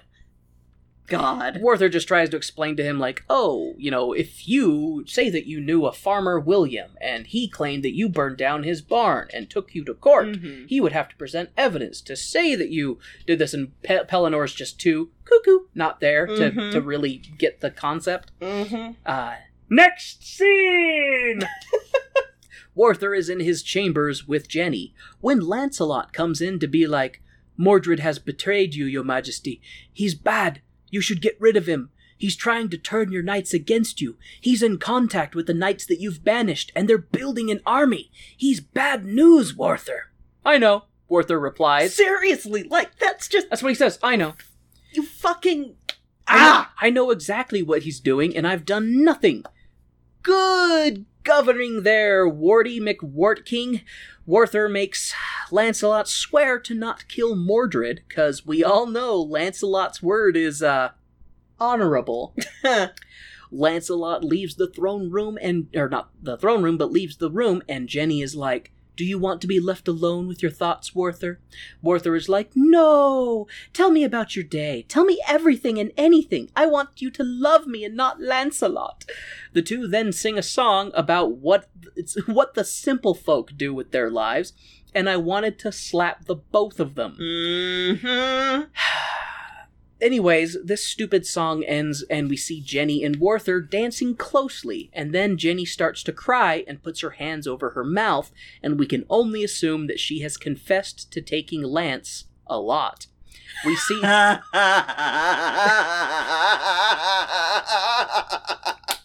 wife is a sucker for dumb puns, and it's good because I'm full of dumb puns. We see the dark brooding on Werther's face, and the scene changes. So it's like the song that they do, What Do the Simple Folk Do? It's just fucking annoying because it's just like, it's so condescending Mhm. kind of thing. What? And then it basically, later in the song, it becomes a, a, a obviously, it becomes a what do other people do when they're sad? Yeah. You know, like what do simple folk do when they're sad? Like Mhm. what do they do to drive? And it's like, oh well, they have fewer things to worry about, so it's much easier to to not be sad. Okay. And the scene changes to chaos! The Knights of the Round Table appear to be engaging in drunken brawling and are beating the and are breaking the table and smacking each other around, and we see Mordred at the heart of it. And when Werther and Lancelot come in, we see Mordred sneaking away into a corner. Werther is very displeased, and the thing Werther is very displeased at this thing that he took no action to prevent and knew was happening, and stomps off. Werther grabs a quiver of arrows, a bow, and sets out into the forest.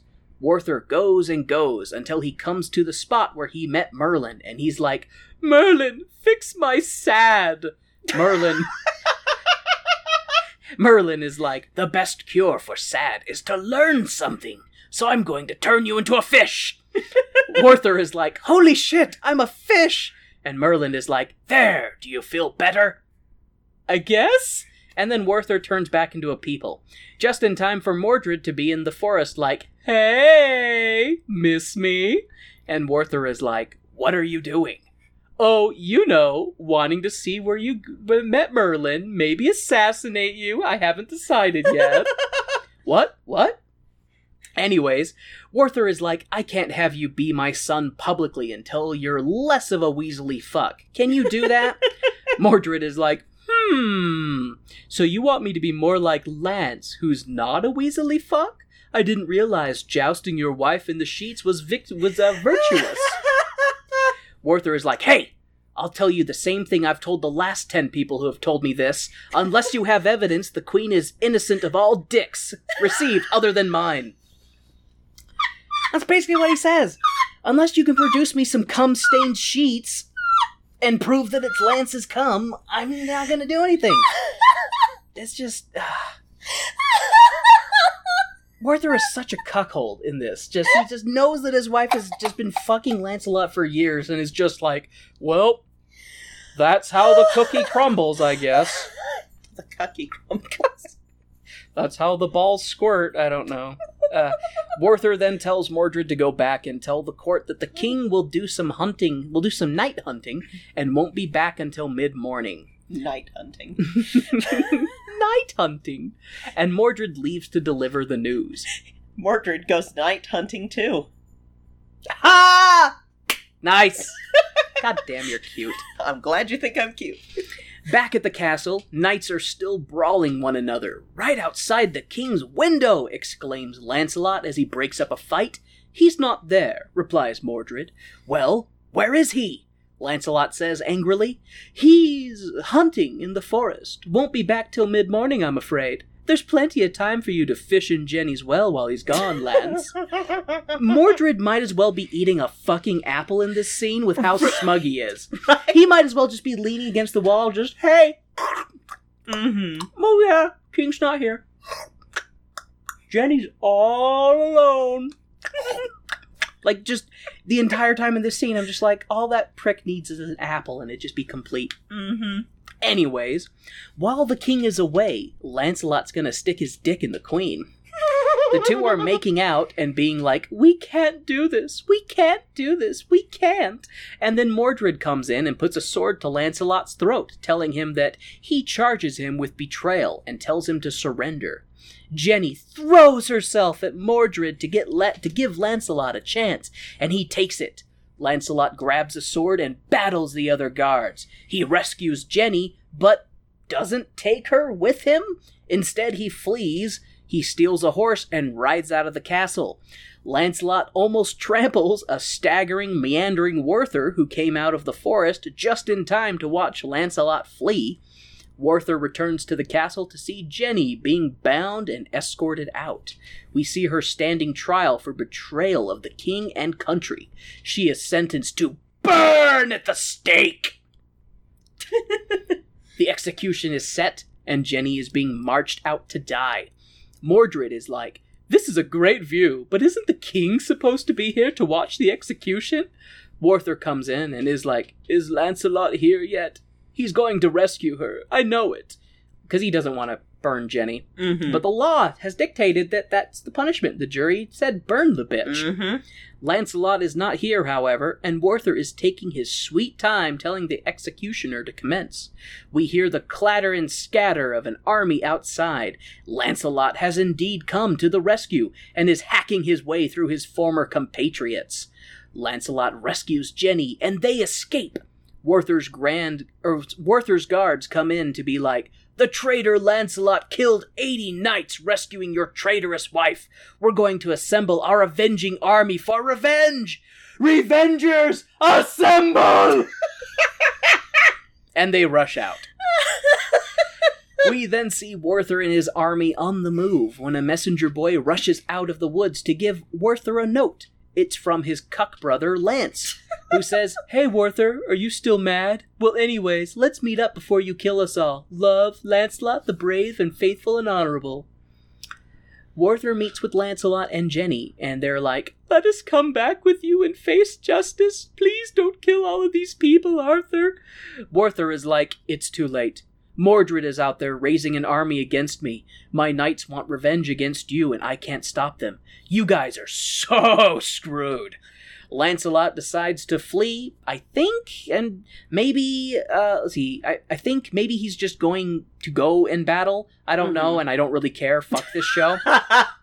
and Jenny is going to be a nun, because I think the church law is such that she gets sanctuary or something and can't be drug out by the knights to be executed. And like if you've been quote unquote disgraced, then that's the only way to. It's like what happened with Juliet at the end of Romeo and Juliet, since she had had. Since she had been married to Romeo and then he's banished and stuff, it's like, oh, we'll send you to a convent. That's the thing is she goes to live with these sisters and they've shown that she's had her hair cut and it's short Mhm. and stuff and and so it's like she's going to yeah she's she's dis- so she's she's she's got a she got a uh, get off of the stake free card Yeah. but her life is ruined and uh so she can't be executed anyways are you okay You okay? She yawned and coughed. oh She's like, Are you done yelling yet? Almost, Goober. Lancelot leaves, and Jenny gives a very teary, I'm so sorry I fucked around behind your back for years and years, and now my comfortable life is over because now I'm a nun. Goodbye. And she leaves. Yeah, it's It's it, she she does give a very the actress gives a very uh uh emotional performance at this Mhm. part. but the lines suck. yeah, tears in her eyes and everything. She has a line about, you know, I could always look in your lot, your eyes and see forgiveness there, and Mhm. now I, f- I fear that the next time that I will see that, you won't be around, kind of thing. Yeah. Arthur very much like he is overly chill in these scenes, yeah. and he's more like like it's okay, it's okay, Yeah. you, can go, it's okay, you know, just I don't know. Anyways, this th- It's so there's so, much written. about this show that doesn't make any sense. Okay, so Jenny leaves. Warther stumbles upon a boy who wants to be a knight, and he's stowed away on a ship. He brought his bow, and he's pretty good with it. He's hoping to fight in the big battle and kill lots of baddies. Warther is like, What do you know of knights? Are you a squire? Was your father a knight? Was your mother rescued by a knight? The boy is like, Well, no, but I've heard some stories and knights sound cool. They're like honorable and shit, and they save people, and I want to do good and justice and stuff. Werther is like, Oh my god, the mythos that I've created about knights has spread. My work is done. Yeah. Werther then asks the boy's name and where he's from, and there, on the spot, he knights the little bastard and gives him. tells him to hide from the battle, go home, live, and grow old. And those are his knightly orders from the king. The little boy is like, LOL, okay, whatever. I stowed away on a ship and I don't actually know where I am. And if I try to tell people I'm a knight and that I met King Arthur, they're probably gonna beat me for lying. So thanks for doing this really informal thing, which I will gain nothing from and will only serve as a story that no one believes. Anyways, I guess I'll go home now and die a peasant's death. the boy leaves, and we see Warther like, That boy is my legacy. Run, boy! Run! Run, boy! And roll credits. The end. Fuck this stupid show. I feel like the end credits are like a go fuck yourself, go fuck yourself, go fuck yourself, go fuck yourself. Seriously! oh my god, this show was so bad. It was so dumb. This was such. This was such a struggle because I just remember sitting here just being like, I know it's for our podcast. I love my wife. I really don't want to be doing this right now. Yeah, it was just so terrible. And it wasn't even fun to mock necessarily either. Like just all of the shit that happens in this. I am so mad at Arthur. Yeah. So mad at Arthur for this. Just the fact that I'm sh- as a king, I'm sure he has a spy master and he's got networks of spies Mhm. and he, he's understand what what's going on in his kingdom, what's happening cuz he obviously knows that Mordred is doing all this shit. He Yeah. knows that he's in contact with the knights that he's exiled unjustly. Yeah. Keep in mind Arthur exiled 7 knights who were like, "I am loyal to my king and this ungrateful bastard has been fucking the queen." Mhm. and they bring it to his attention and there he's just like nope do you have evidence? Yeah. i don't see any cum stained sheets. Did lancelot write a letter to my wife that says that they're gonna fuck? I just yeah, evidence. We don't have evidence. Forensics don't exist yet. Yeah. and it's just It- so frustrating. And I think part of the frustration too is the fact that we have it basically like I know that it's a oh it jumps 5 years later but like there's nothing to imply that there was any way for Arthur to have been able to truly not know these things. yeah Like yeah there was they was don't no way show him going off to battles. They don't show him going on quests. They don't show any of that shit. especially and this well really and it, i guess the reason i am getting a little more emotionally and Mhm. i've said before vested in this is just because i like the king arthur mythos Yeah. it's a mythos that i enjoy i've there's stories that i you know read and stuff growing up that were king arthur stuff that i really liked Mhm. you know it has the the classic uh tragic hero kind of thing to it because Yeah. arthur usually dies or at least goes to sleep in in a Mhm. number of these versions and the version that i was most familiar with growing up what happens is like arthur is going on his his his his uh battle campaigns and he's like i need to leave someone to to keep the kingdom safe and so he leaves his most trusted knight lancelot Yeah. and so it's like Guinevere and Lancelot grow go close because Lancelot's there to protect her. She's Yeah. lonely. Her husband's not there. While that doesn't excuse it, Mhm. that is a It makes it better understandable. That's a better foundation for why that would occur. You know, Mhm. and it's just so incredibly frustrating. Like they don't have Morgan in it. You know, they just have Mordred, and at the same time, he's supposed to be a knight in and of his own right. Like he's Mhm. a formidable foe, but Yeah. in this, he's fucking pinky finger, and Yeah. he's just there to like rub his hands together and be like, "Hoo-hoo-hoo, "I'm going to stir up trouble. I'm the bad guy. I'm the bad guy." It's it's uh it's I don't know if that got picked up.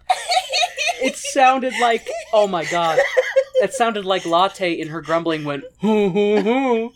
Oh my gosh, she has. Oh, two- you are Hi. so She has cute. two paws on me. You are so cute. Hi. Can you hold that pose? It's really cute. Yeah, it is. Yeah, it's really cute.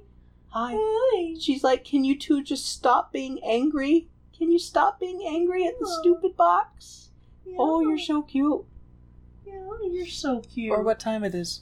Oh, it's not. It's not even the normal time that we would go play. Oh, don't scratch Mama's flesh. Mama's wearing shorts. Mama's wearing shorts, so you can't scratch my leg. I think that she just doesn't like when we're loud. And stuff Yeah, like that. she doesn't. She gets She's- concerned. She comes over and she's just like, "Why do you do this to yourselves?" Yeah, She's- it's okay. We're almost Yeah, done. we're almost done. Oh, she's a good yeah, girl. yeah. That was funny though. That was funny. But but yeah, just this show. The show is dumb, and Mhm. it bothers me because it could have not been dumb. Yeah, it could have been really good, but And it wasn't. What it really honestly makes me want though is a better King Arthur musical. Mm-hmm. Um, and I don't know if the only one we're gonna get is Spamalot. There is also Excalibur, which is Frank Wildhorn. Um, it's Korean. So, Oh! yeah. So I need to find a Oh way. yeah, oh yeah. I remember you telling me that, and I was like, well, because we were so sick when it was available on Broadway on oh, demand. "Oh, and it's not anymore." and it's not anymore and so i need to see if there's another way that i can get a hold of it because i do want us to watch that one yeah, love Frank Wild. unfortunately it will be after this run of unfortunately it'll be after this run of episodes so Oh, do you need to go Oh, outside? do you need to go out Do you need to go potty? Should we hurry and wrap this up? we'll wrap this up so But yeah, so the show sucks. It's only worth watching if you're gonna mock it. What's our Mhm. next show, Kay? Uh, well, Latte is being very uh, helpful with this one because if we could talk to the animals, oh my god! if we could sing with the animals, then we would know what the fuck Latte needs right now. We're doing Doctor Dolittle, We're doing Doctor Dolittle. which I saw when I was a child. Yeah, But it's going to be the second since. horseman. Second Horseman is Doctor Dolittle. That might piss off some people. It gener- it is generally considered one of the ones that led to the demise of the big Hollywood musical. So we're going to see why. One of those things that's probably better as a film and not as a musical.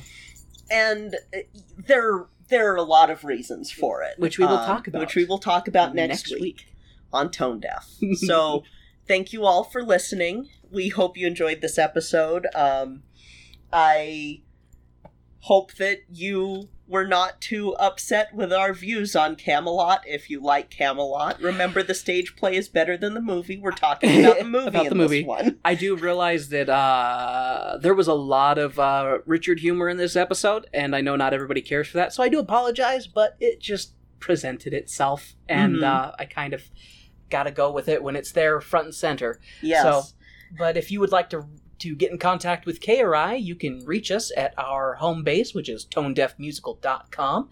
We have links to all of our social medias, our Instagrams, our Facebooks, our Twitters, as well as the Cast Junkie Discord server, where we have our own not safe for uh, work channel.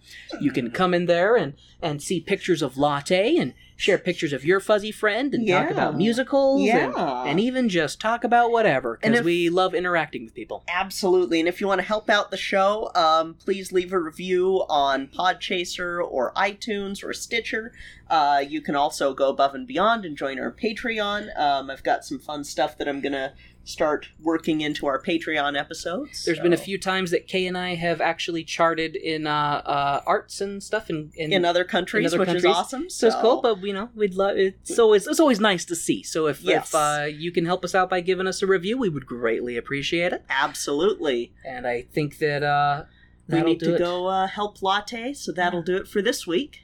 I'm Kay, I'm Warren. and this has been Tone Deaf.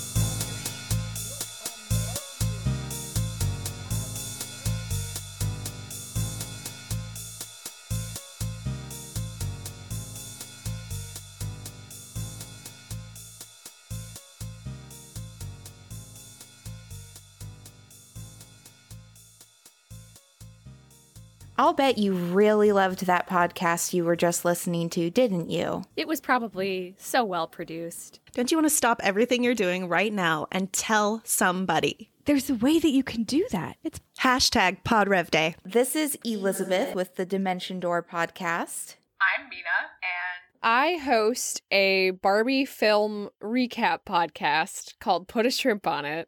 Hi, my name is Effie Parks, and I'm from Once Upon a Gene. This is Steph, instigator of Pod Rev Day and the Geopats Podcast Network. And we are here to gently nudge you into joining us for the monthly Podcasters Appreciation Day called Podcast Review Day, Hashtag Pod Rev Day. which is on the 8th of every month. It's easier to participate in Pod Rev Day than it is to tie your shoes. Step one write a loving podcast review. You can do this on Podchaser, Castbox, Apple Podcasts, Hubble, anywhere that lets you write something nice about a podcast. Step two, post the review link and tag the podcasters. Hashtag PodRevDay. on all the socials. Step three, do the Hashtag PodRevDay. dance knowing you've made someone's day. And come back throughout the day to read the other reviews, retweet them, and comment as you get more and more excited about what's happening. Reviews are a completely free way to show support for the podcasts that you love. Pod Rev Day, because podcasters deserve to hear it.